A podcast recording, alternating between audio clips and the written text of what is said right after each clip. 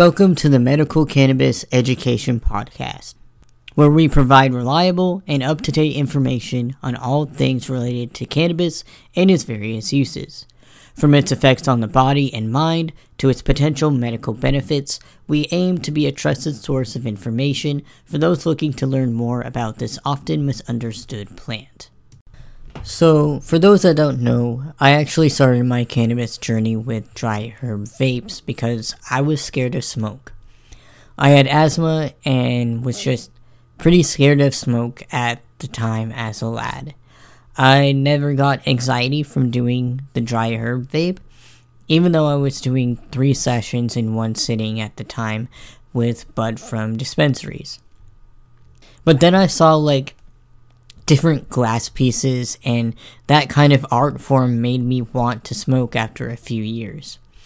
So I got a bong for Christmas, and at one point got a couple of pieces from Hemper. And every once in a while, smoking, I would get pretty anxious out of the blue. When I got my gallbladder out, that anxiety got worse and made me completely lose my tolerance to edibles.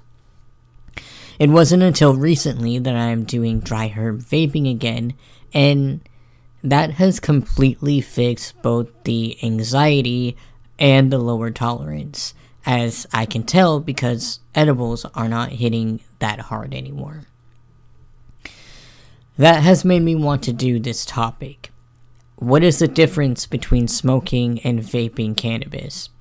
Is there something in the smoke that could cause anxiety like that? I researched some articles on what smoking and vaping do. I even researched the individual molecules of smoke to see what they can do. I had to research some words about what the studies meant.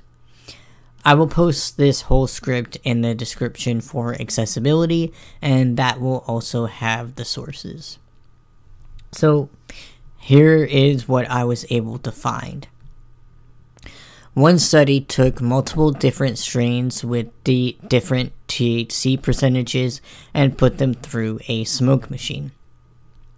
They were looking to test for the amount of toxins and carcinogens in smoking cannabis next to nicotine. They found conflicting results, however. It seems as though the higher THC percentage, the higher particles you smoke throughout but there were some that had more toxins than others in the smoke. In fact, they found a lot more terpenes than they did toxins. They also said this in their conclusion. Estimations that up to 50% of the Delta 9 THC is lost in sidestream smoke, up to 30% is destroyed by pyrolysis and 10% is trapped in the butt of the joint have been reported. Uh, another quote from this same study the potential for terpenes to be precursors for carcinogens highlights the question of smoking technique, as smoking cannabis joints with higher levels of delta 9 THC may lead to higher levels of carcinogens such as BAP. The results also showed that the t- percentage of TPM accounted for by delta 9 THC has a tendency to reach a maximum of higher pot- potencies. This suggests that once the cannabis re- reaches a certain delta 9 THC level, the smoker receives a consistently higher ratio of delta 9 THC to TPM, whereas at lower poten- uh, potencies, the smoker receives less delta 9 THC per unit of TPM, and this raises the question of whether or not there are health benefits in smoking cannabis with a higher THC percentage. Uh, so TPM means total particulate matter, and CTHC means the concentration of delta 9 THC. So from my understanding, what this concludes is although it's not the same across the board, the higher the THC percentage, the higher chance you get toxins such as carcinogens, benzo(a)pyrene, and hydrocarbons, etc. And even terpenes can play a part of that, but they can also counteract that because of their medical properties. I also looked at different studies that showed the effects of different smoke molecules. What I mostly found that the molecules they describe are in smoke just cause cancers. The most notable molecule for what we are trying to determine, though, the benzo(a)pyrene one, uh, can cause cognitive harm such as learning and memory impairment. It can also cause autoimmune disorders, infections, and hormone reduction. It can also cause respiratory cancers in humans. Polyaromatic uh, hydrocarbons, or PAH, uh, the definition just tells us it's a compound in smoke that can cause cancer. So, what I have learned thus far is that the compounds in smoke usually cause cancer, and in some cases, uh, cognitive issues such as learning and memory impairment. I think the most likelihood of a compound causing anxiety would be the benzo(a)pyrene, since that one is shown to cause cognitive harm as well as harm in the nervous system. But that still didn't really answer my question. So, what causes cannabis induced anxiety? I already theorized that it was going to be caused by too much THC to the body, since that's what we've studied before. But have there been studies differentiating between smoking and vaping uh, dry herb? Both studies I looked at said THC stimulates the amygdala, which regulate your responses to things like fear and stress. And excess on cannabinoids can overstimulate this area of the brain, which can cause fear and anxiety. It can also be caused by not having enough opioid receptors in the back of the brain, apparently, as well as hormone and fluctuations playing a part.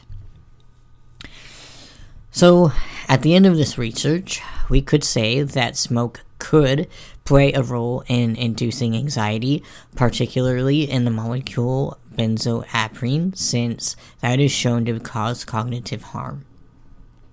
These studies show that the higher the THC percentage, the, the more likely you will get more of these harmful molecules and carcinogens either because you're getting more of the plant altogether maybe or you might get more smoke smoking something more potent i was not clear on that the other thing that induces anxiety in general is the higher THC percentages in general because they can overstimulate the amygdala. So, hear me out on this. As it said in the beginning of the study, over 50% of the plant is burnt off when you smoke it, and that is replaced by the tar and carcinogens and stuff. I think it could be that when you smoke it, you're also burning off a lot of terpenes, which carry their own medicinal effects that can make cannabis different and well rounded when you're vaping it, you're also keeping those terpenes and all of the cannabinoids. It's a different high for sure, and it doesn't feel like a slap to the face high.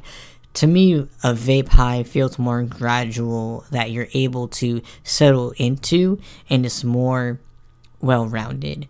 I can legitimately feel myself uh, and hyper on a hybrid than tired and zone out ish when I usually feel when I smoke. I think part of the reason I felt anxiety while smoking is because the medicinal terpenes I needed were lacking, and I might be sensitive to actual smoke.